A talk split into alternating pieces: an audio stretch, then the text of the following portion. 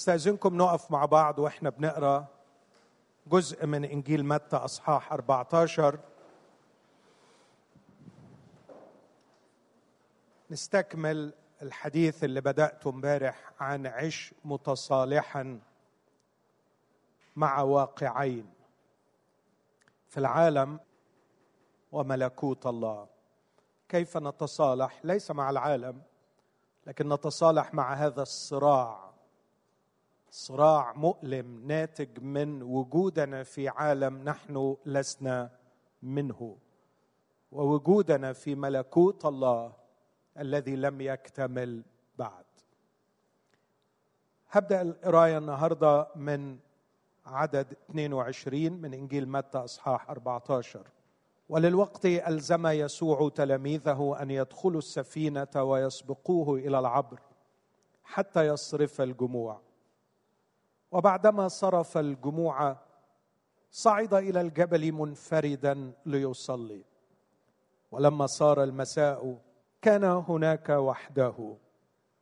وأما السفينة فكانت قد صارت في وسط البحر معذبة من الأمواج لأن الريح كانت مضادة. وفي الهزيع الرابع من الليل مضى إليهم يسوع ماشيا على البحر. فلما أبصره التلاميذ ماشيا على البحر اضطربوا قائلين إنه خيال ومن الخوف صرخوا فللوقت كلمهم يسوع قائلا تشجعوا أنا هو لا تخافوا. فأجابه بطرس وقال يا سيد إن كنت أنت هو فمرني أن آتي إليك على الماء. فقال تعالى. فنزل بطرس من السفينة ومشى على الماء ليأتي إلى يسوع. ولكن لما رأى الريح شديدة خاف. واذا ابتدأ يغرق صرخ قائلا يا رب نجني. ففي الحال مد يسوع يده وأمسك به وقال له يا قليل الإيمان لماذا شككت؟ ولما دخلا السفينة سكنت الريح. والذين في السفينة جاءوا وسجدوا له قائلين بالحقيقة أنت ابن الله. فلما عبروا جاءوا إلى أرض جني سارت فعرفه رجال ذلك المكان. فأرسلوا إلى جميع تلك الكورة المحيطة وأحضروا إليه جميع المرضى وطلبوا إليه أن يلمسوا هدب ثوبه فقط فجميع الذين لمسوه نالوا الشفاء. آمين. هذه هي كلمة الرب. مرة أخرى أحبائي عايز اكد على العنوان أو الفكرة الأساسية إنه كثير من إخواتي وأحبائي المؤمنين لما بستمع إلى ألمهم ومعاناتهم بكتشف إنه معظم الألم والمعاناة الروحية والصراع الفكري في الحياة الروحية هو نابع من المشكلتين دول. المشكلة الأولى إنه عايش في عالم مختلف تماما عن قيمه عن مبادئه عن تطلعاته الروحية. عالم بيضغط عليك وعليك كل يوم عشان تعيش حياة ضد اللي انت مقتنع بيه من جوه وضد اللي انت نفسك تكونه وتعيشه من جوه. أخلاقيات مختلفة قيم مختلفة أو منظومة قيم مختلفة. هو صراع أننا في العالم ولسنا منه. وليس من الحكمة ولا بحسب مشيئة الله اطلاقا أن نخرج من هذا الصراع. مرة الرسول قال كتبت إليكم أن لا تخالطوا الزنات اسمع وليس مطلقا وإلا يلزمكم أن تخرجوا من العالم. وكأنه عايز يقول وهذا ضد مشيئة الله فليست مشيئة الله أن تخرجوا من العالم. ليست مشيئة الله أن تنعزلوا عن العالم. عليكم أن تستمروا في أشغالكم. عليكم أن تستمروا في علاقات مع جيرانكم. عليكم أن تستمروا تواجهوا صراعاتكم الأخلاقية والروحية والمنظومة القيمية المختلفة عنكم. وإلا يلزمكم أن تخرجوا من هذا العالم وهذا مرفوض تماما أن تخرجوا من هذا العالم. الغرض اللي بحاول أساعد فيه كيف تعيش في هذا العالم؟ أن تعيش متصالحا مع هذا الصراع. أنك في العالم ولست منه. إزاي تقدر توفق نفسك علشان تعيش في هذا العالم وفي نفس الوقت تعيش ليس منه. إيه اللي يساعدني؟ إيه الأفكار اللي ممكن تساعدني إني أعمل كده؟ لكن من الجانب الثاني أنت كل مرة بتاخد خلوتك كل مرة بتقرأ كلمة الله كل مرة بتقعد مع المؤمنين كل مرة بتستعيد المبادئ المسيحية بينتعش في داخلك هذا اليقين أنك في ملكوت الله. وأنك من ملكوت الله وأنك من بني الملكوت. لكن في نفس الوقت أنت ترى نفسك تمرض أنت ترى نفسك تحتار أنت ترى نفسك تخطئ. هناك صراع آخر. أني في ملكوت الله من بني الملكوت لكن الملكوت الآن وليس بعد. فكيف أتصالح مع هذا الفكر اللاهوتي الصحيح والصادق؟ الآن وليس بعد. Now and not yet. روحي فديت. نائلين اسمعوا العبارة دي من فضلكم. نائلين نائلين غاية إيمانكم. خلاص نفوسكم. بس في نفس الجزء يقول خلاص مستعد أن يعلن في الزمان الأخير. هل نلت الخلاص أم أتوقع الخلاص الاثنين مع بعض؟ خلاص نفسي قد تم لكن جسدي لم يفدى بعد. ما زالت مشاعري تصارعني وتصرعني أحيانا. ما زالت ضعفاتي ماثلة أمام عيني وكثيرا ما تقهرني. أنا أعيش حالة من المجد ومن الخزي. في نفس الوقت. كيف أتصالح مع الآن وليس بعد؟ لأن العمل الإلهي قد ابتدأ وملكوت الله قد جاء وابتدأت دائرة الملكوت تتسع وتتعمق. فهناك كثيرون يدخلون لملكوت الله. وأنا أيضا أتعمق في ملكوت الله ومبادئ الملكوت تتطور وتتجذر في يوما بعد يوم. وفترة وجودي في العالم ليست فترة ضائعة بل بالعكس يبدو أنها مختارة بعناية لأنها البيئة المناسبة لتجذر مبادئ الملكوت في فأنا أصبح يوما بعد الآخر أكثر فأكثر من بني الملكوت على الرغم من التحديات الخارجية والتحديات الداخلية. لكن كيف أتحمل هذا الألم؟ أني أقبل وجودي في هذا العالم حيث أنا من بني الملكوت الذي لم يكتمل بعد. هيجي يوم هيجي يوم ويبتلع الموت إلى غلبة. هيجي يوم وسيقول الجالس على العرش أنا أصنع كل شيء جديدا. هيجي يوم وهيكتمل فعلا هذا الرجاء. الكل قد صار جديدا. هيجي اليوم على هذا الرجاء نعيش. والرسول كان واضح وبيقول هذه الكلمات اسمعوا يا أحبائي في رومية 8 لأننا بالرجاء خلصنا. لأننا بالرجاء خلصنا. يعني إيه بالرجاء؟ يعني على الرجاء.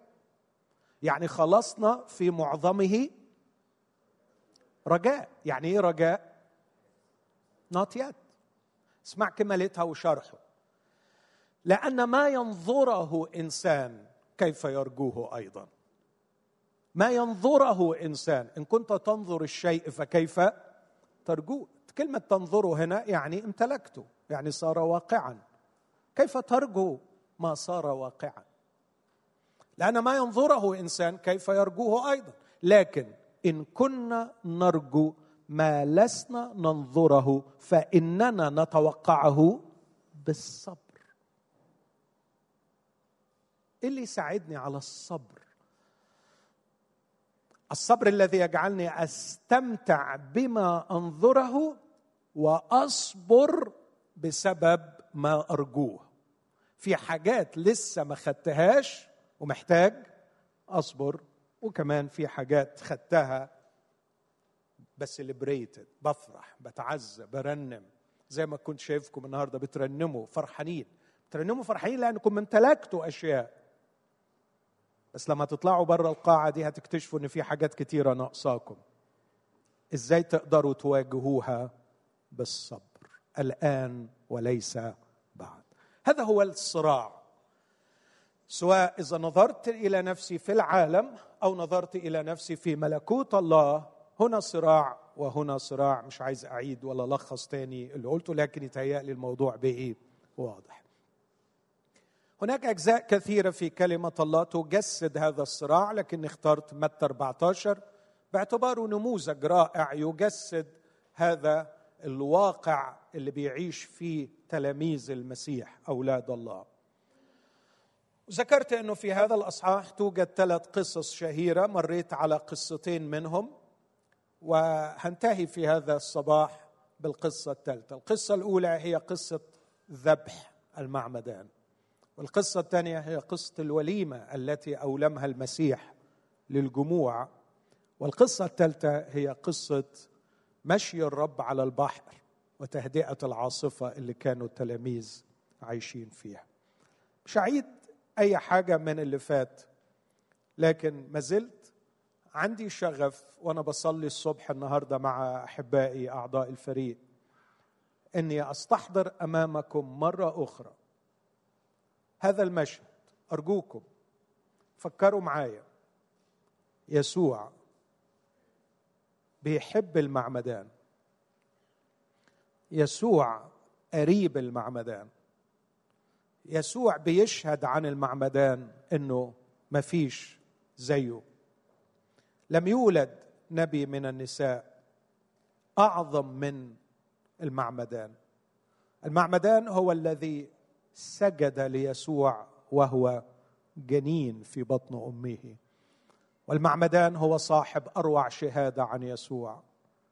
عندما رأى السماوات مفتوحة وسمع وشهد عنه أنا قد رأيت وشهدت أن هذا هو ابن الله. المعمدان اللي قال ينبغي أن ذاك يزيد وإني أنا أنقص. يسوع عارف كل ده وبيحب المعمدان. والمعمدان بعت له وقال له أنا أنا تعبان. أنا محتار. أنا مضطرب. أنا في سجن بسبب حقير بسبب واقع قبيح. في اغتصاب وظلم وزنا وشر وأنا كل اللي عملته إنه قلت لا يحل لك ما ينفعش. وأنا مرمي في السجن. وأنت عارف أنا محتار. هو أنت؟ أنا ما عنديش مانع أتحمل السجن كإرمية وأتحمل الذبح ككثيرين من رجالك الأتقياء الذين ذبحوا وماتوا. أنا لست أقل إيمانا منهم لكن حيرتي أن هذا يحدث في وجودك. هذا يحدث بعد أن أتيت. فخلق عندي سؤال أرجوك جاوبني. أنت هو؟ الآتي أم؟ ننتظر. أه أنا لا أخشى الموت. فالأنبياء قبلي قد ماتوا بدءا من هابيل وإلى زكريا الذي قتل بين الرواق والمذبح. فأنا مش مستغرب ولا خايف من الموت لكن اللي محيرني إني ظننت أن الوقت قد جاء لإنهاء هذه المهزلة ووضع الحق في الأرض. أنت ولا مش أنت؟ له أنا أنا وهذه هي الأدلة. اذهبوا قولوا له أن العمي يبصرون والعرج يمشون. قولوا ليوحنا اللي شفتوه. أنا هو الآتي. وطوبى لمن لا يعثر فيه. لكن عليك يا يوحنا أن تقبل ما قال عنه يوحنا في سفر الرؤيا أن تقبل سر الله. سر الله. The mystery of God. هناك أسرار كثيرة لكن سر واحد سمي سر الله. والمفسرون يقولون سر الله كيف يسمح بالظلم والألم والشر في هذا العالم. لكن هيجي يوم يتم سر الله. ولن يكون فيما بعد سرا. وسيكشف الله لنا كل شيء. وسيعرفنا لماذا سمح بقطع رأس المعمدان. ولماذا سمح أن يموت يعقوب في ريعان الشباب. ولماذا سمح بهذا السرطان. ولماذا سمح بهذا الدمار. كل هذه الأسئلة التي رأيناها الغاز ستكشف. ستجاب الاسئله سيزال الغموض. وسيحل الوضوح. أعتقد أنه في هذه اللحظة عندما نرى وجهه ويتم سر الله ويرفع الحجاب وتكشف كل الأشياء لنا ونعرف لماذا ولماذا ولماذا ولماذا أعتقد أن ساعتها هيتم حرفيا المكتوب وسيمسح الله كل دمعة من عيونهم. والموت لا يكون فيما بعد والوجع لا يكون فيما بعد. إن دموعنا لن تجف إلا إذا فهمنا. سيظل القلب متوجعا وستظل العين تدمع حتى يحتضنني ويشرح لي ويفهمني. وأكاد أقول بجرأة الله ملتزم أن يفعل هذا. أقول هذا منطلقا من أن يسوع كان في البيت يأخذ تلاميذه ويشرح لهم كل شيء. إن شوقي هو للبيت الأبدي. عندما ياخذنا كابنائه الأحباء ويشرح لنا كل شيء. وكما قال لتلاميذه أعطي لكم أن تعرفوا أسرار ملكوت الله. سيقول لنا في الأبدية أعطي لكم أن تعرفوا سر الله. لماذا فقدنا أحباءنا في سن صغيرة؟ لماذا رأينا هذا الظلم غير المبرر؟ لماذا مرضنا بهذا المرض ونحن نخدم الرب؟ لماذا؟ لماذا؟ لماذا؟ سيأتي اليوم الذي فيه يتم سر الله. وإلى أن يتم سر الله علينا أن لا نكون كالأطفال الذين نحاول أن نجبر الله أن يشرح لنا أشياء عقولنا لا تستوعبها الآن.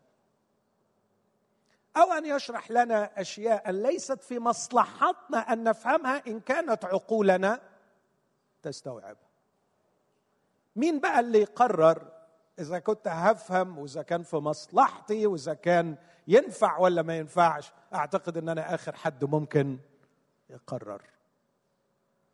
وإلا ما يبقاش فيه ثقة في صلاحه وفي حكمته. يسوع يعرف إن يوحنا النهارده اتذبح وساكت. وساكت. وكل اللي عمله لما سمع انصرف. بصراحة تغيظ ولا ما تغيظش يا نانسي؟ تغيظ ها؟ تغصتي منه قبل كده؟ كلنا بنتغاظ. تغيظ. بس هو ده يسوع. Unexpected. ولازم تتعود عليه إنه في مواقف كتيرة هيكون unexpected غير متوقع غير متوقع. ولو عايز يسوع متوقع فأنت تجرده من ألوهيته. لو عايز يسوع متوقع تهوي به تهبط به إلى مستوى الأوثان. إلى مستوى البشر. إذا قبلت أن تسير هذه الرحلة رحلة الإيمان مع يسوع عليك أن تتصالح مع العيشه بحب وفرح مع شخص غير متوقع. بس بتثق فيه. بس بتثق فيه. عارف هتقولي لي بقول لك إيه أنا أكتر حاجة مزعلاني في جوزي إني ما بتوقعش. أقول لك يس بس أنت مش بتثقي فيه فيعني دي مشكله تاني لكن لو وثقت في حكمته وفي صلاحه سأقبل أن يكون غير متوقع. ختمت بأنه خاف على التلاميذ بأن يتأثروا بقيم الواقع الأول وتحت ضغط الجماهير وضجيج ثورة آلاف مجتمعه تهتف ليسوع الملك ويريدون أن يختطفوه ويجعلوه ملكا عجيب يسوع في وسط الزحمة دي كلها كانت عينه على ال 12 بيحبهم وخايف عليهم لئلا يتبنوا هذه القيمة التي كان الجمع ينادي بها. وللوقت ألزم يسوع تلاميذه أن يدخلوا السفينة ويسبقوه إلى العبر حتى يصرف الجموع.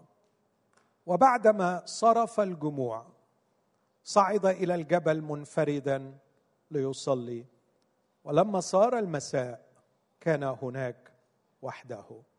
الدرس الثاني اللي أتعلمه من هذا الجزء. إنه يسوع لما سمع بمأساة يوحنا خرج وانصرف لكي يكون في موضع خلاء. وبعدين اللي حصل ان الجموع ما سابتهوش. فابتدى يعمل إيه؟ اشتغل. واشتغل وأولم لهم وليمة. وما كانش عنده فرصة ان هو يفرغ حزنه وكآبته. لكن يبدو إنه ضجيج الخدمة وغالبا الموضوع ده استمر ثلاثة أيام. وهم قاعدين وبيسمعوا التعليم. بس الحزن اللي جه من ثلاثة أيام لسه موجود. فبرضه هنا سؤال هل ينفع الواحد يخدم ويولم وهو حزين وموجوع؟ نعم. وساعتها كإناء خزفي هيقول لي تكفيك نعمتي. لكن حزنك وكآبتك ليست مبرر أن تتوقف عن خدمة المحتاجين. لكن بعد ما خدم وكمان خدم التلاميذ بأنه وداهم في البحر علشان ما يتعرضوش للخطر اللي أشرت إليه كان لازم هو ياخد وقته. فتاني صعد إلى الجبل مصر على فكرة منفردا دي. صعد إلى الجبل منفردا يصلي.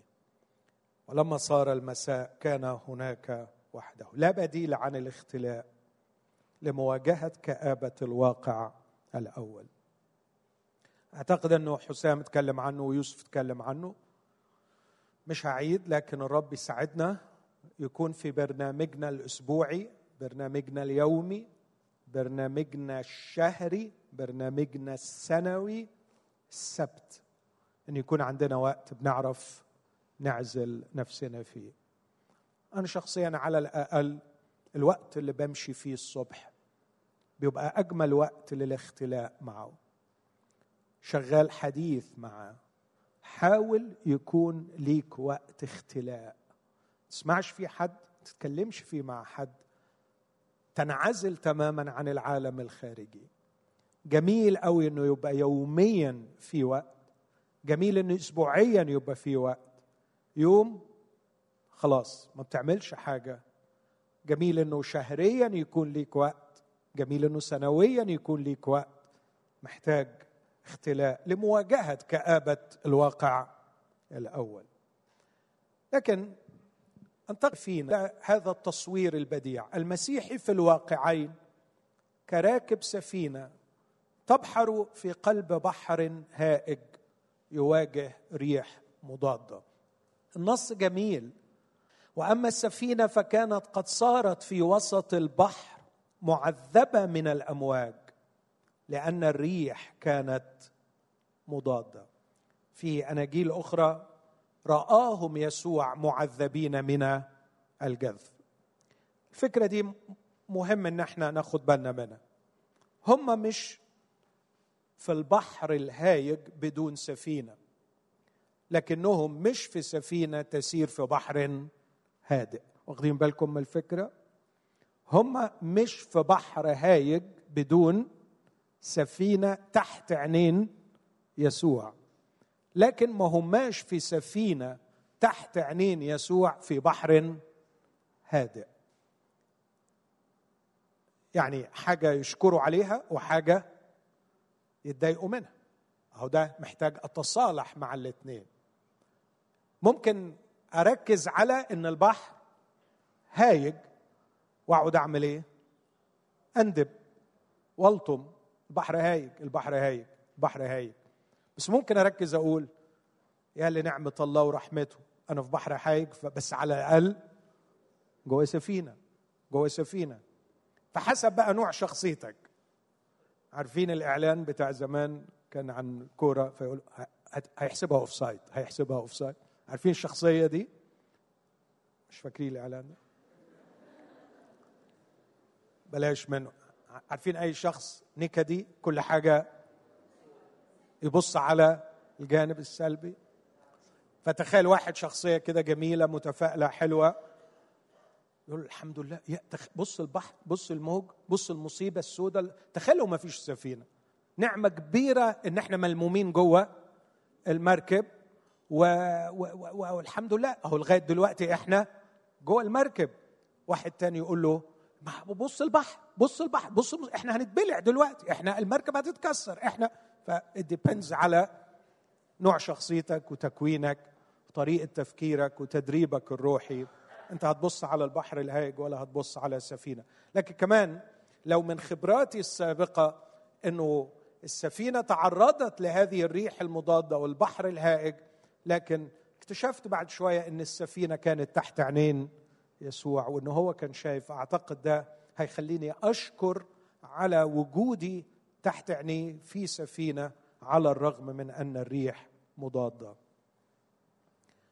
بستغرب برضو من المسيحيين اللي مستغرب جدا إن الشغل مش ماشي كما ينبغي وإنه العلاقات مش ماشية كما ينبغي وكأنه المفروض أن السفينة تبحر في بحر هادئ.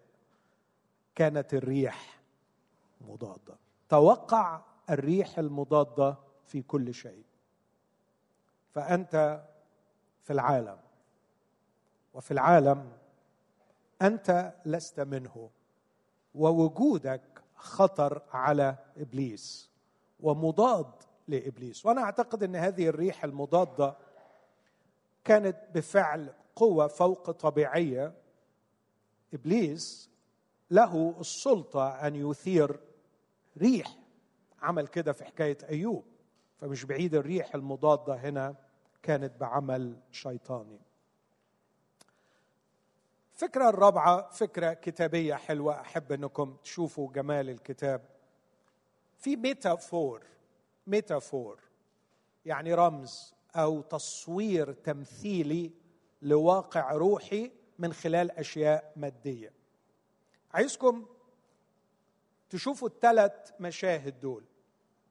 يسوع متألم موجوع موجوع بيكسر الخبز للجياع ويشبعهم بعدين بعد ما يكسر الخبز للجياع ويشبعهم التلاميذ في بحر هائج ويسوع وحده على الجبل. يصلي بيصلي أكيد من أجل نفسه لكن كمان بيصلي من أجلهم. لكن بعد كده بص المشهد الثالث يسوع جاي ماشي على البحر ويسكن الريح وينقذه. ثلاث مشاهد أرجوكم ما تنسوهمش. المشهد الأول مشهد الخبز يكسر في وجع وألم لإشباع الجياع.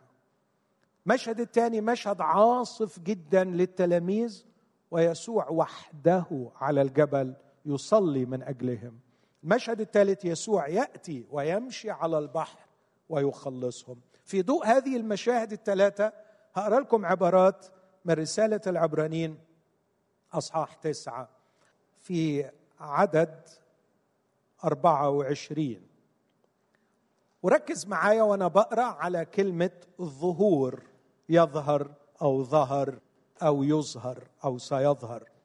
في عدد 24 يقول لأن المسيح لم يدخل إلى أقداس مصنوعة بيد أشباه الحقيقية بل إلى السماء عينها ليظهر الآن أمام وجه الله لأجلنا.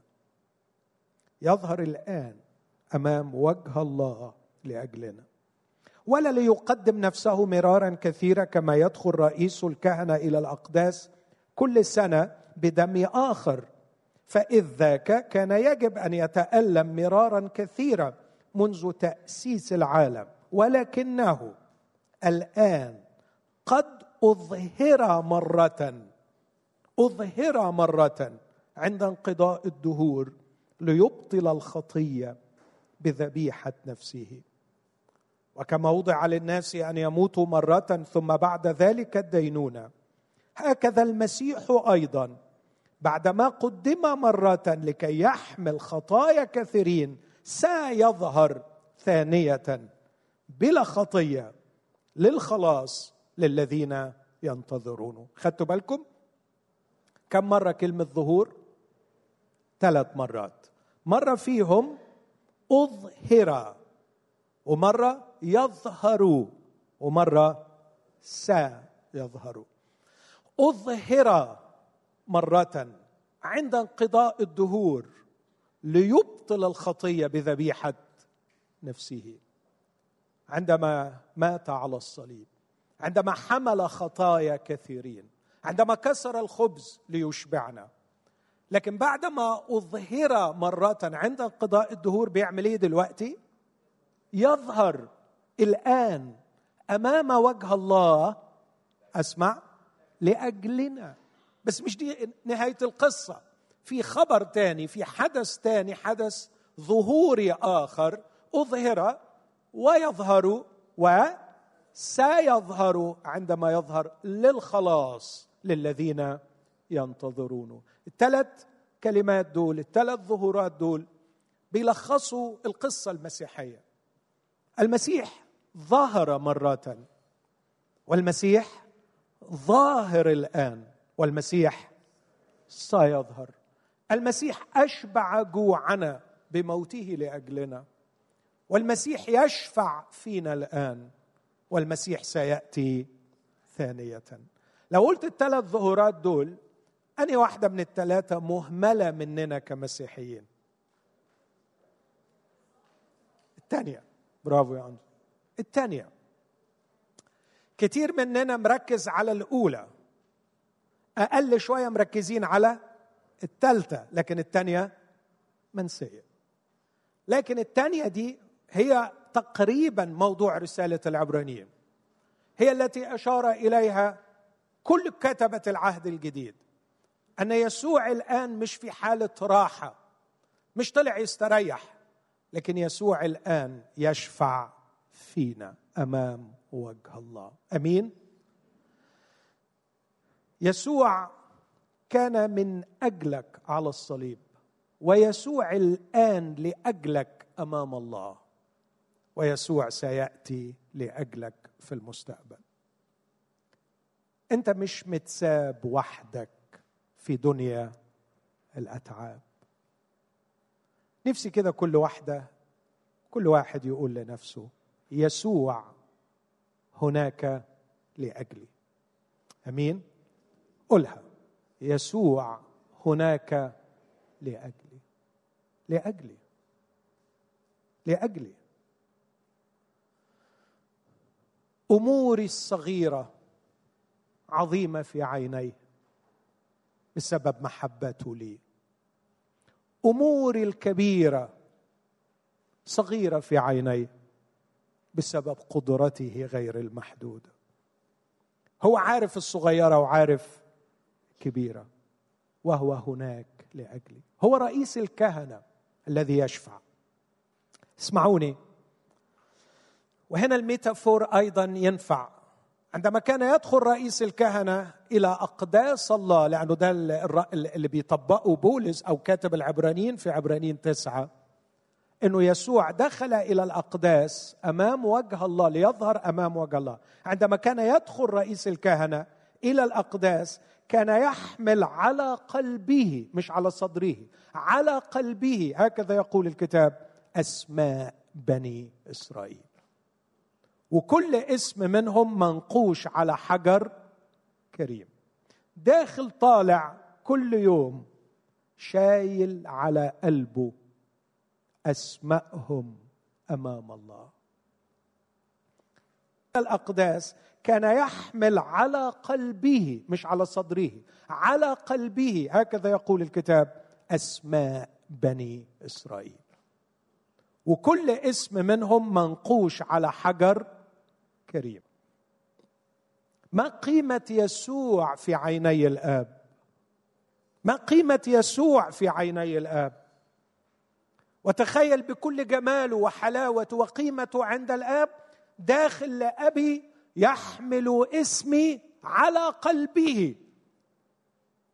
كأنه يقول له دول دول بالاسم. شايفهم؟ ليس لي في الدنيا إلا هم. لا لست أسأل من أجل العالم لكني أسأل من أجل الذين أعطيتني. هم دول. هم دول. داخل فارد صدره كل يوم كل اليوم أمام وجه الله حملني باسمي على قلبه أمام الآب. أمين. حاسس بيها؟ وصلتك؟ قولها لنفسك. كل يوم يسوع بكل قيمته بكل كفاءته بكل غلاوته على الآب واقف قدام الآب وبيقول له أنا مش عايز العالم. أنت وعدني بالملك على الكل بس مش هو ده. أنا مش بطلب منك من أجل العالم. لست أسأل من أجل العالم. بل دول من أجل الذين آه، احفظهم في اسمك. قدسهم في حقك. ريحهم في الدنيا. وستتهم في الدنيا. يظهر إن أنا خرفت شوية. معلش سامحوني فلتت مني. فلتت مني. دخلت أنا في الموضوع شوية. لا اقروا يوحنا 17 شوفوا إزاي البروفا بتاع اللي هيمارسوا إلى وقت مجيئه الثاني. في يوحنا 17 طلع وقف يصلي من أجلهم. بيقول له احفظهم في اسمك ليكون فيهم الحب الذي فينا. قدسهم في حقك كلامك هو حق. أريدهم أن يكونوا واحد كما إني أنا وأنت أيها الآب واحد.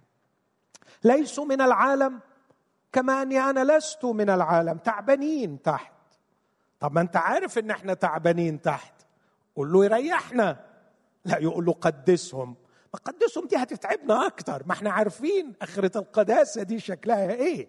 ما القداسة دي معناها تنظيف وتطهير وجلي بالكلور. معنى ما أنا عارف الوجع القلب بتاع التقديس. معلش حبيبي. معلش هتيجي فوق وفي راحة بعدين. لكن دلوقتي في العالم قدسهم احفظهم خليهم واحد خلي الحب اللي فيهم يزيد.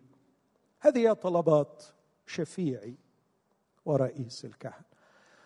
هذا التعليم الكتابي الأكيد واليقيني تجسد في هذه الصور الثلاثة. يسوع يموت من أجلي يسوع يصلي على الجبل من أجلي. ثم أخيرا يسوع سوف يأتي من اجلي في جاية إن شاء الله. في جاية. في الهزيع الرابع. أتاهم. هتخلص. هتخلص. أمين؟ هتخلص. قول هتخلص. هتخلص واخلص. سيظهر ثانية سيظهر ثانية بلا خطية. يعني إيه بلا خطية؟ يعني مش جاي المرة الثانية عشان قضية الخطية. ليه؟ ليه؟ لأنه خلصها خلص ودي تفرح. طبعا طبعا. موضوع الخطية إيه اللي جرى له خلص إلى الأبد. لأنه بقربان واحد قد أكمل إلى الأبد المقدسين. خلصت. هللويا. موضوع الخطية خلص. لكن هيجي تاني. مش علشان الخطية لكن عشان الغلب والتعب عشان الريح المضادة علشان الألم اللي بنعاني منه. الامر اللي بعده الحقيقة الخامسة في هذا البيت لأنه بقربان واحد قد أكمل إلى الأبد المقدسين. خلصت. هللويا. موضوع الخطية خلص لكن هيجي تاني. مش علشان الخطية لكن عشان الغلب والتعب عشان الريح المضادة علشان الألم اللي بنعاني منه. لكن بيقول مشى على الأمر اللي بعده الحقيقة الخامسه في هذا البيت يسوع ماشي على البحر. الفكرة المهمة هنا لاحظوا إنه الناس أرادوا أن يختطفوه ويجعلوه ملكا ويسوع رفض. تلاميذ جواهم حزن عميق أن يسوع لم يأخذ الملك. وأكيد عايشين في الصراع ده. اللي دخل فيه المعمدان. هو هو ما خدش الملك ليه؟ ده إحنا من يوم ما مشينا وراه ما جاتش لحظة كان ممكن ياخد فيها الملك زي اللحظة دي. ما كان خلص. مش هو جاي علشان يملك. مش مثلا نثنائيل. نثنائيل لو لو تخيلتوا حب يتلم على حد في السفينة يتكلم معاه هيتلم على مين؟ فكروا. على توما. طبعا. نثنائيل هيتلم على توما. يقول له يا توما أنا هتجن يا توما. تعال فكر معايا. أنت فاكر أنا أول يوم قابلته؟ قلت له أنت ابن الله؟ أنت ملك إسرائيل؟ وهو قال لي برافو. هل آمنت لأني قلت لك أني رأيتك بعد تينا؟ سوف ترى. أعظم. فهو موافق إن هو ملك إسرائيل ممكن تفسر لي اللي حصل ده؟ طب ما هو هيجي له إيه أكتر من الجموع الألاف دي بتقول له يلا أملك؟ أنا مش فاهم هو ليه ما ملكش؟ طبعا توما هيرد عليه يقول له إيه؟ حد عارف هو ولا مش هو؟ أكيد ده رد فعل توما يعني. هيطلع من توما إيه؟ إذا كان المعمدان بيقول له أنت هو الآتي أم؟ ننتظر آخر. أكيد توما هيقول له صدقني يا أخي ما عارف أنا مش عارف هو ولا مش هو. إحنا إحنا بص على المصيبة اللي إحنا فيها. إحنا شكلنا هنضيع ولا هنفضل تلاميذ ولا فضلنا يهود. وأدينا البحر هيبلعنا. واقع مؤلم للغاية. وفجأة اسمحوا لي أقول التعبير ده حبيب قلبي جاي يتمخطر على البحر. ماشي على البحر. والموج يعلى والريح تضرب وهو ماشي على البحر. البحر تحت رجليه. وكانوا بيقول له احذر انت وهو. عندما تستعصي مؤلم للغاية وفجاه ان تظنوا في السوء.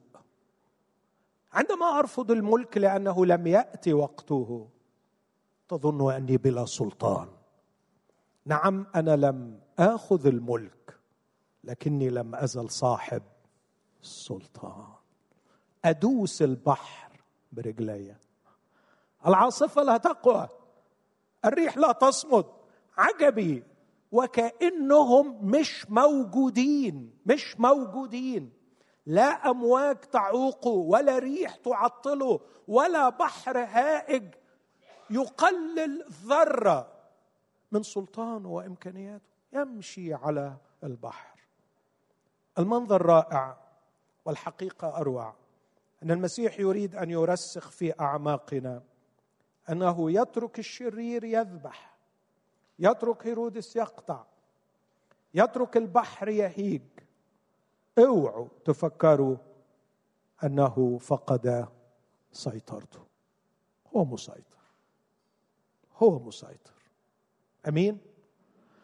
قولها لنفسك هو مسيطر. أنا الأمواج تتلاعب بي. الأمواج تجعل سفينتي تعلو وتهبط كقشة في مهب الريح. لكن هو البحر تحت رجليه هو مسيطر. هو صاحب سلطان. الحقيقة السادسة ودي في غاية الأهمية ننتبه إليها. في حال هياج الأول هياج الواقع الأول يظن المسيحي أن الواقع الثاني مجرد خيال. اسمع كده النص يقول إيه؟ لما شافوه جاي وهو جاي ماشي على البحر وبيقول لهم كلماته الجميلة أقراها خليها قدامكم علشان تشوفوها.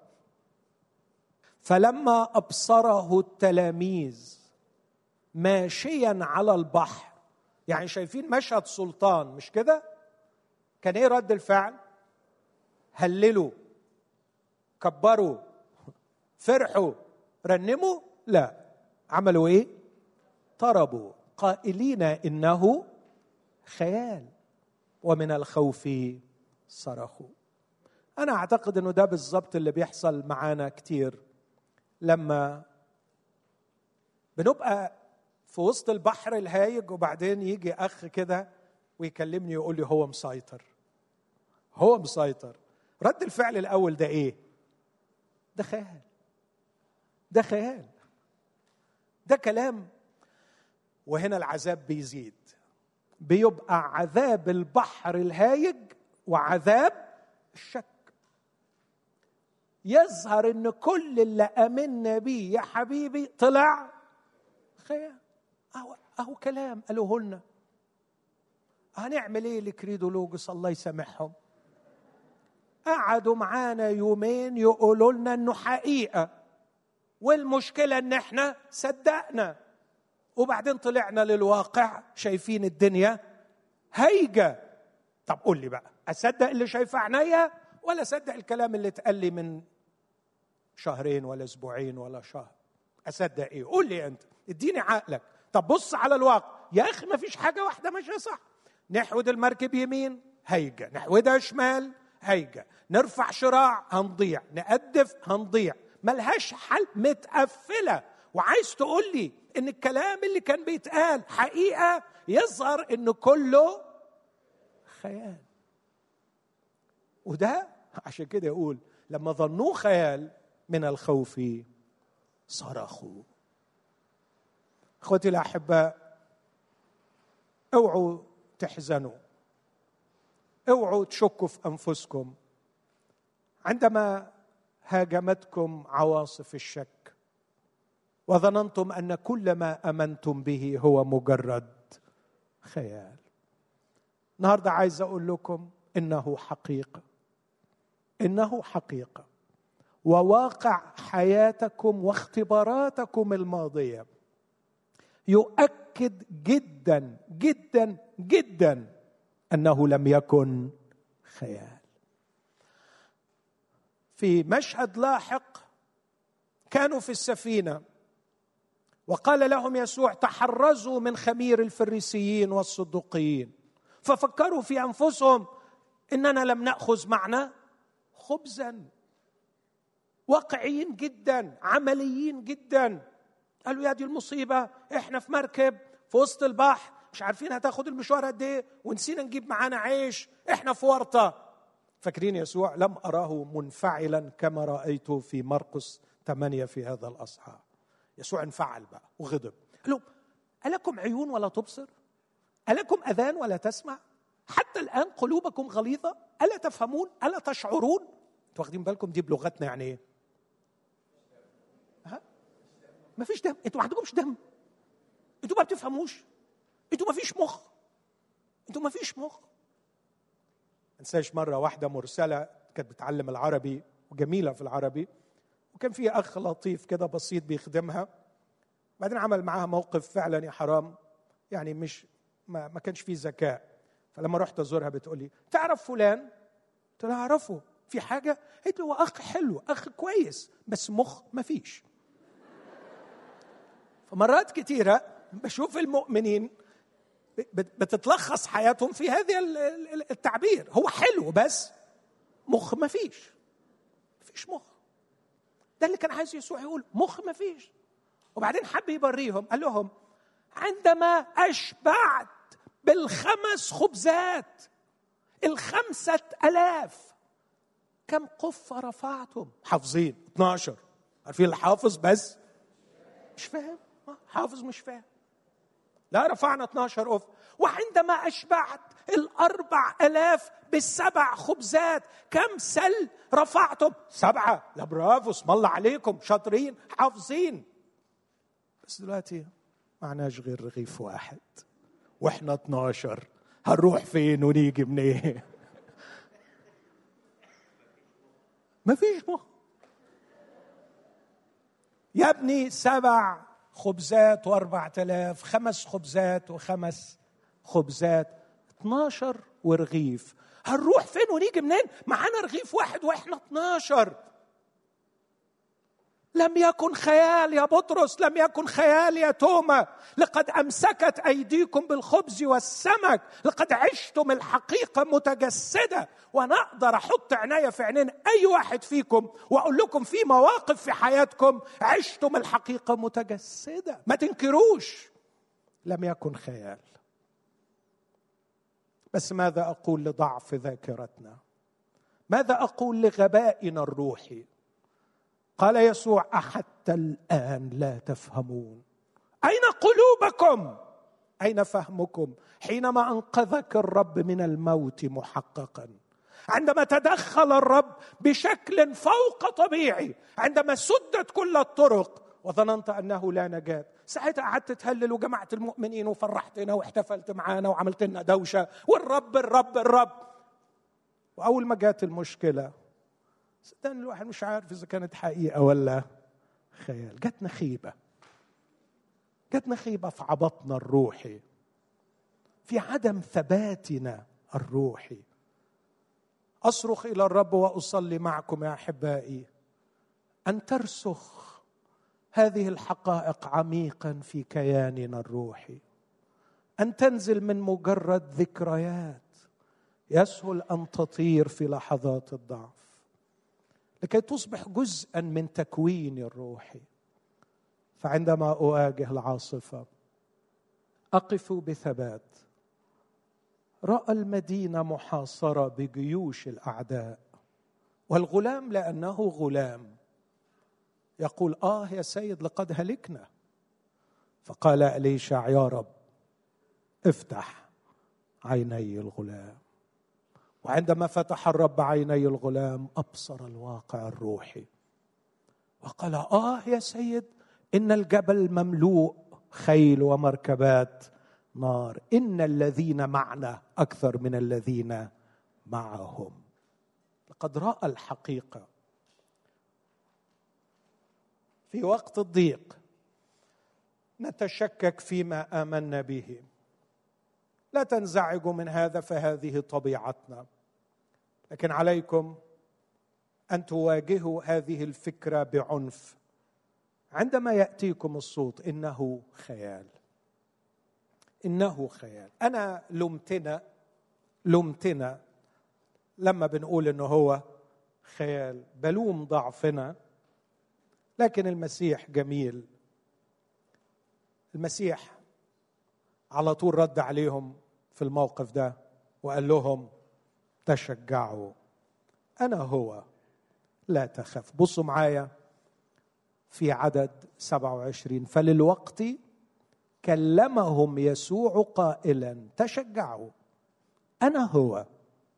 لا تخافوا. تشجعوا. أنا هو. أنا هو أنتم عارفين اسم الجلالة. يهوى. والحقيقة اللي ماشي على البحر ده لازم يكون يهوى. أهيا.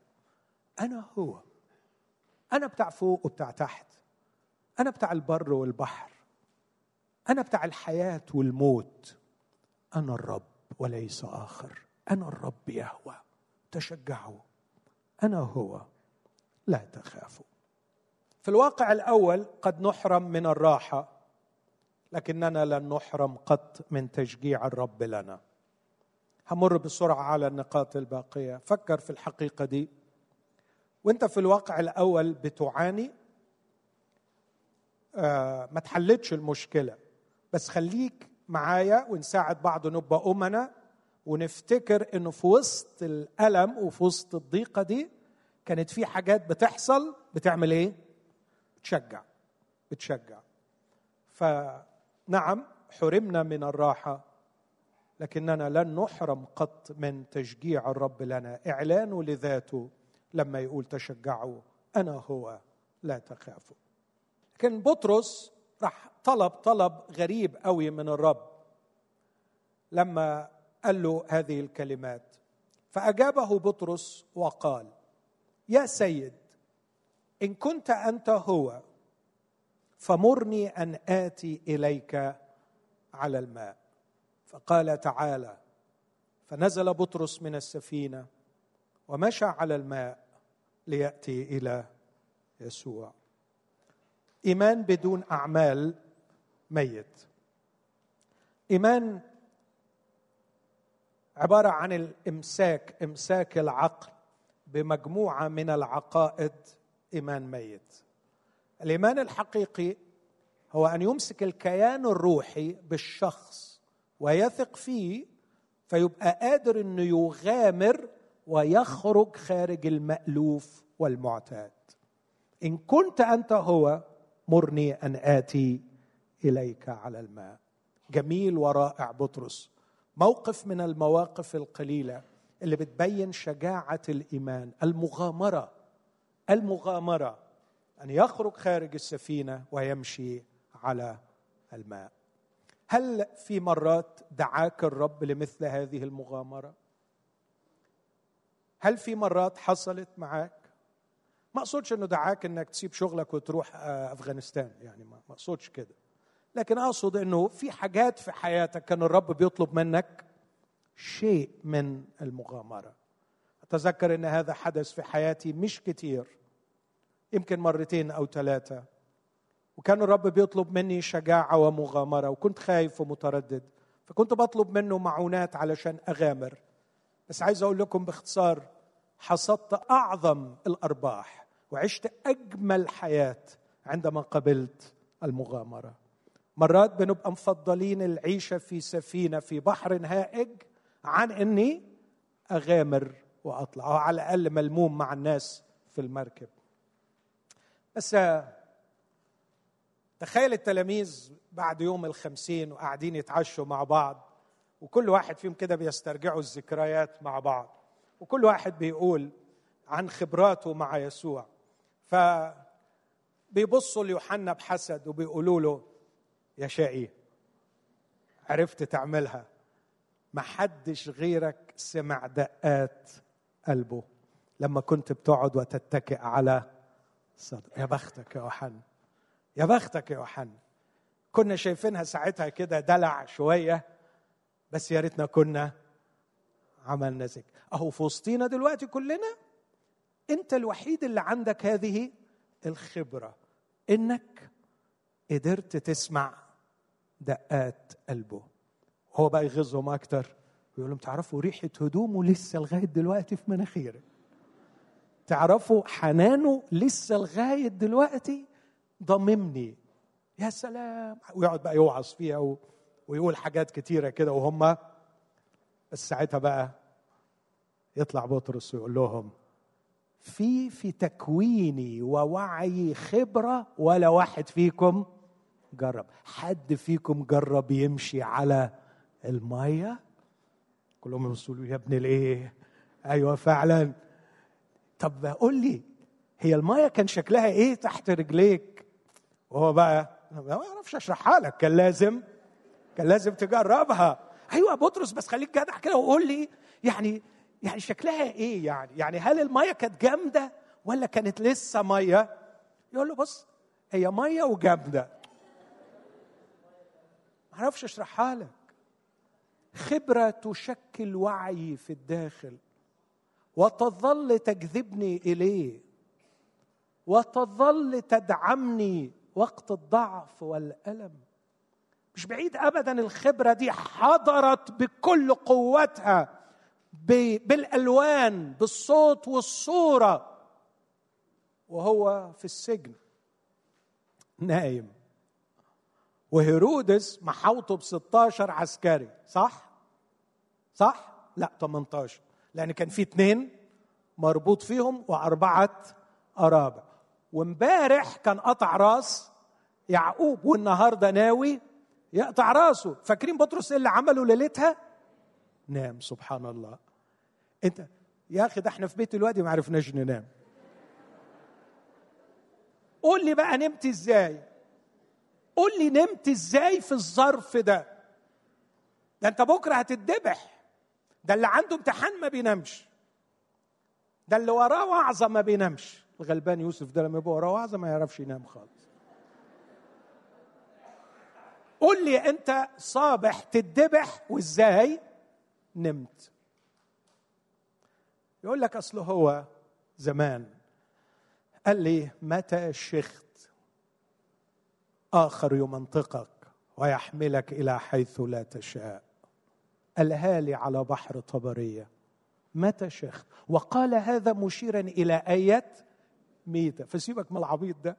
يسوع قال هموت لما أجي خليه هو يقول اللي هو عايزه. أنا مش هموت. فأحسن حاجة أخد بعضي وأعمل إيه؟ وأنام. طب وأنت مصدق قوي إنه لما قال لك متى شخت يبقى مش هتموت إلا لما تشيخ يا بطرس؟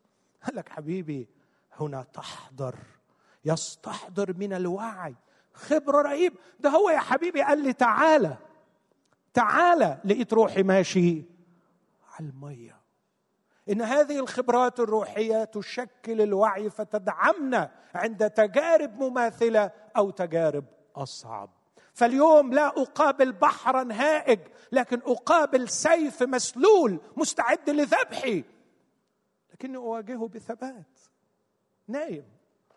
لأن الوعي احتضن هذه الخبرة. تعالى أحبائي الدرس اللي عايز أقوله لا تخشوا المغامرة إذا دعاكم روح الله. فأحيانا في مغامرة الإيمان خبرة عظيمة في انتظاركم تسكن في أعماقكم تشكل وعيكم تدعمكم في مواجهة بقية صعاب رحلة الحياة. العيشه في الواقعين معا كالمشي على الماء. تستلزم هذه الشجاعة. عش شجاعا عش شجاعا غامر وثق في الرب. لكن كمان الحافظ الوحيد من الغرق في بحر الواقع الأول هو الإيمان. بس الإيمان مش بمعنى الشجاعة ودي اللي بطرس تميز بيها لما طلع من السفينة. لكن خد بالك أنت مش محتاج بس تطلع من السفينة أنت محتاج بعد ما تطلع من السفينة تفضل مركز. تفضل مركز. كنت في الأردن في مؤتمر في الآخر قالوا لي قدم لنا نصيحة واحدة في جملة. قلت لهم العبارة دي أرجوكم احتفظوا بوعيكم. احفظوه من التشتيت واحتفظوا به مركزا على الحق المعلن في وجه يسوع المسيح. احفظوا ذهنكم من التشتيت واحفظوه مركزا على الحق المعلن في وجه يسوع الستوح المحاضرة اللي خدناها مع يوسف عش متمهلا. لو نسيتوها كلها ما تنسوش أهمية إنك تحفظ عقلك من التشتيت لو سئلت ما هو الخطر الأعظم على المؤمنين الآن أقول هو تشتيت distraction. Distraction. Distraction. يوسف أشار إلى كوتس كتيرة من ناس حتى غير مسيحيين. أضيف إليهم وودي ألن المخرج الرهيب الشهير. عنده فيديو بيقول كل اللي بنعمله غرضه حاجة واحدة distraction. distraction. تعرف إن أثمن ما تملك هو وعيك؟ لا أقول لك على حاجة أخطر شوية يمكن أندرو أشار إليها امبارح بس في عمق الكلام راحت. أندرو كان عايز يقول لنا على فكرة النفس دي مش مشروع كامل متكامل بيسقط فينا كده ساعة ما بنتولد. لكن النفس دي عمالة تأمرج تنبثق بتتكون. اسمعني ولو سبتها مش مش هتتكون.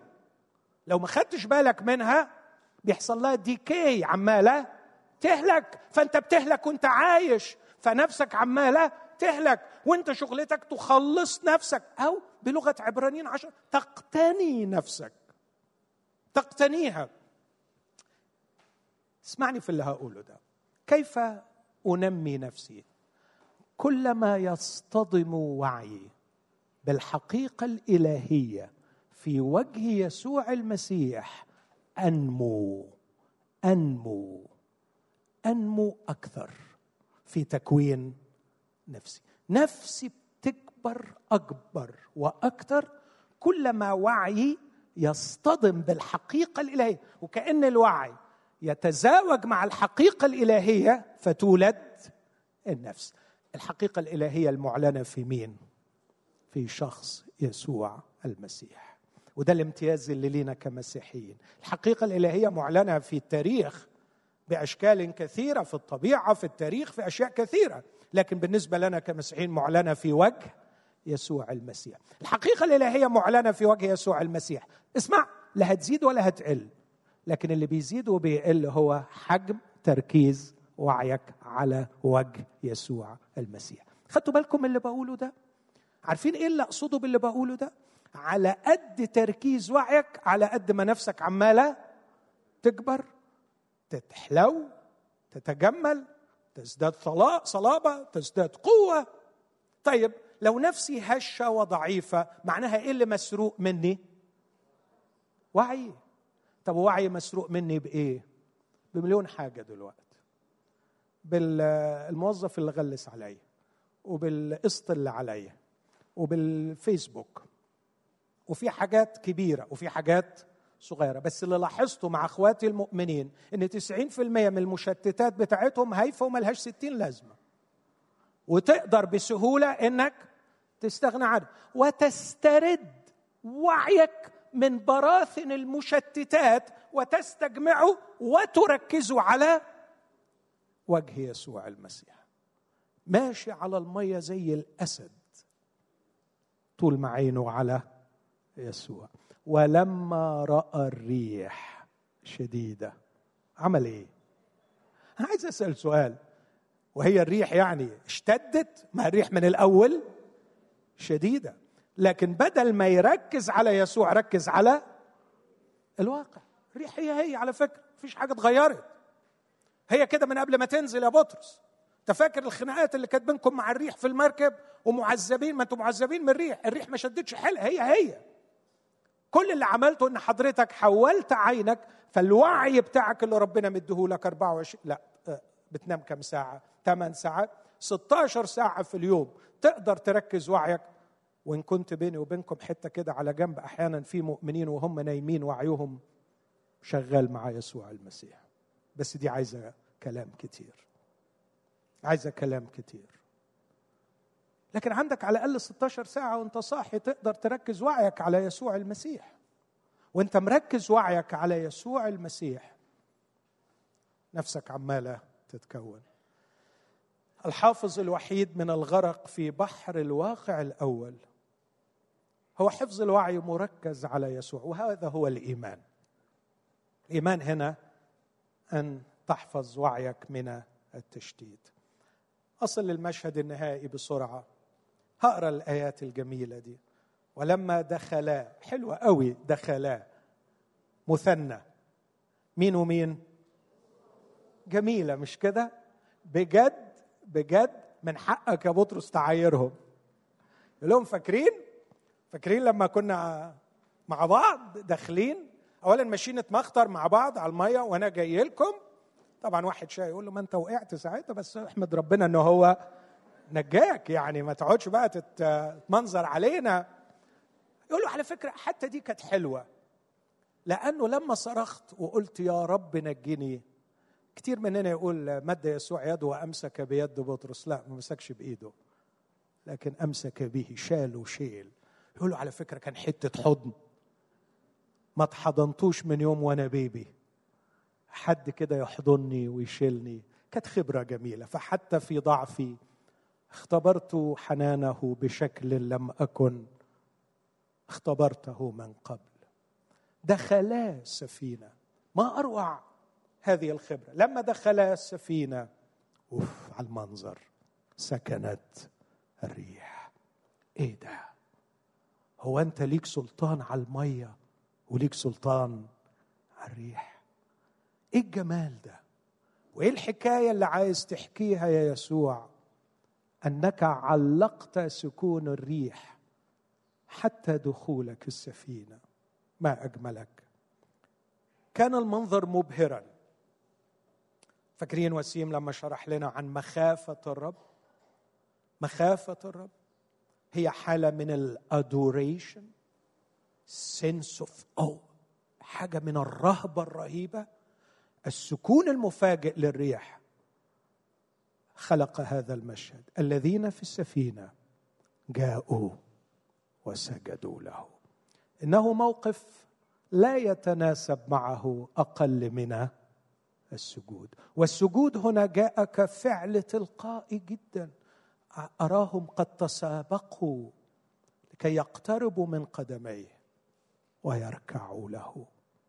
قائلين بالحقيقة أنت ابن الله. من هو هذا حتى إن البحر والريح أيضا يطيعانه.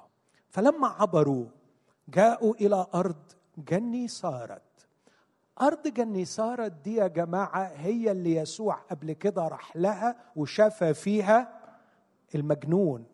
فاكرين؟ وفاكرين لما شاف المجنون أهلها عملوا إيه؟ قالوا له اغرب عن وجوهنا. اطلع بره بلدنا.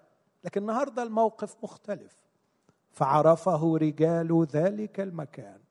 فأرسلوا إلى جميع تلك الكورة المحيطة. وأحضروا إليه جميع المرضى. وطلبوا إليه أن يلمسوا واو هدب ثوبه. إن القصة التي حدثت مره جزئيا في حادثة نازفة الدم. وشفيت في الحال. الشفاء هنا ليس لفرد ليس لامرأة لكن الشفاء للجميع. فجميع الذين لمسوه نالوا الشفاء. هذه هي النهاية. النهاية البديعة التي ننتظرها وتنتظرنا. النهاية البديعة التي أؤمن بها وأراها واقعا وكما أني أرى وجوهكم الآن. المسيح قال أنه سيأتي ثانية. أمين؟ 260 أصحاح في العهد الجديد. 280 مرة أشير إلى مجيء المسيح. أشير إلى مجيء المسيح. الثمان كتاب كتبوا عن مجيء المسيح. قال واحد لو كانت الحقائق اللاهوتية تقاس قوتها ووضوحها بحجم ما ذكر عنها فلا توجد حقيقة تفوق حقيقة مجيء المسيح ثانية. الآب قال أنه سيأتي ثانية. يسوع قال أنه سيأتي ثانية. الرسل قالوا أنه سيأتي ثانية. الملائكة ظهرت من السماء وقالت سيأتي ثانية. أيها الرجال الجليليون ما بالكم واقفين هكذا شاخصين إلى السماء؟ إن يسوع هذا الذي رأيتموه صاعدا إلى السماء سوف يأتي. أمين؟ يسوع جاي. أمين؟ يسوع جاي. تعال يا روز. يسوع جاي ثانية. أمين؟ يسوع سيأتي ثانية. عيشوا على هذا الرجاء أيها الأحباء ولا تجعلوا هذا الرجاء يغيب عن عيونكم. في قانون الإيمان نؤمن نؤمن بأنه سوف يأتي ثانية ليدين الأحياء والأموات. اسمعوا النهاية في بعض الحقائق السريعة. عندما تأتي النهاية ستسكن الريح. مين الريح اللي هتسكن؟ الروح المضاد وقيده بسلسلة عظيمة ووضعه في سجن وختم عليه لكي لا يعود يضل الأمم. فاكرين الكلام ده؟ في سفر الرؤيا إصحاح عشرين. هيخرس هيسكت هيتحبس هيلقى في بحيرة متقدة بنار وكبريت. أمين؟ بتكلم عن مين؟ بليز. تعبنا كتير؟ آه. سيصمت إلى الأبد.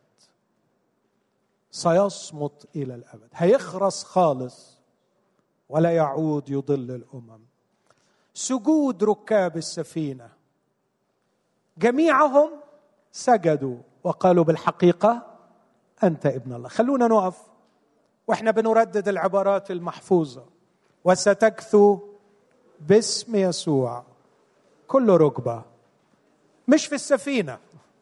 ممن في السماء. ومن على الأرض. ومن تحت الأرض. قالوا له قائلين بالحقيقة أنت ابن الله. وسيعترف كل كل لسان أن يسوع المسيح هو رب. لمجد الله الآب. لكن اختراق الواقع الأول بالشفاء التام وجميع الذين لمسوه نالوا الشفاء.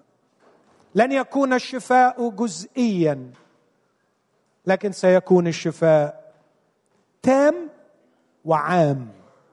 لن يترك جزء ارض لن يشفى. حشيش الأرض سوف يشفى. حيوانات الأرض سوف تشفى. الحمار طبقا للنبوات. سيأكل علفا مملح. كأنه يعني بيأكل نتس مملحه يعني يسأل الحمار يقول له عايزها بالملح ولا من غير ملح؟ ستسعد الخليقة تحت سيادة الملك يسوع. البشر سوف يشفوا. لن يعود هناك مرض. ولن يكون هناك أنين ولا وجع لأن الملك يسوع سيشفي تراب الأرض سيشفي هواء السماء سيشفي الكواكب ستصالح السماوات والأرض. يسوع وصل اخترق الواقع الأول بشفاء كامل وتام وعام ولن يفلت جزء أو ذرة واحدة من شفاء يسوع لأن الملك قد وصل. أرض جني صارت ستعزف القيثارات كلمة جني صارت يعني قيثارة. عندئذ ستسمع النغمة. عندئذ ستعزف الأرض مع السماء. سيتحد النغم. سيكون البشر في توافق مع الله. وستكون الحيوانات في توافق مع البشر. سماوات جديدة وأرض جديدة يسكن فيها. تعرف البر يعني إيه؟ التناغم. التناغم بين الكل. لن يرفعون سيوفا. لن يخاصم أحد أحدا. لن يكون هناك حرب أو صراع. لكن الجميع سيتناغم. الأرض مع السماء الملائكة مع البشر. البشر مع الحيوانات والكل في تناغم مع الله. إخوتي أختم وأقول لقد وجدنا في الواقع الأول اسمعوني أقول وباركناه رغم كل الألم اللي إحنا فيه إلا أننا سبب بركة لهذا الواقع. لقد استفاد هذا الواقع منا. لقد بارك الله هذا الواقع بنا. ولهذا نحن نحب الحياة. ونبقى في الحياة رغم أن الريح مضادة لأننا نبارك هذا الواقع. لقد أولمنا لهم الوليمة لقد أطعمنا الجياع لقد علمنا عن يسوع. لكن اسمعوني يا إخوتي أقول أن الواقع الثاني استفاد من الواقع الأول. استفاد من ظلمه فخلق فينا صبرا واستفاد من شره فخلق فينا غفرانا. واستفاد من قبحه فخلق فينا جمالا. كان من المستحيل أن نكون بهذا الواقع الجميل نعد للابديه بدون وجودنا في هذا الواقع المؤلم. لهذا نحن نحب الحياة. على الرغم من شرها وظلمها فيها نصنع ولها نبارك. أمين؟ فيها نصنع ولها نبارك. ولهذا نحن نتصالح مع الواقعين. خلونا نهتف للملك يسوع. أمين؟ اهتفوا للملك يسوع.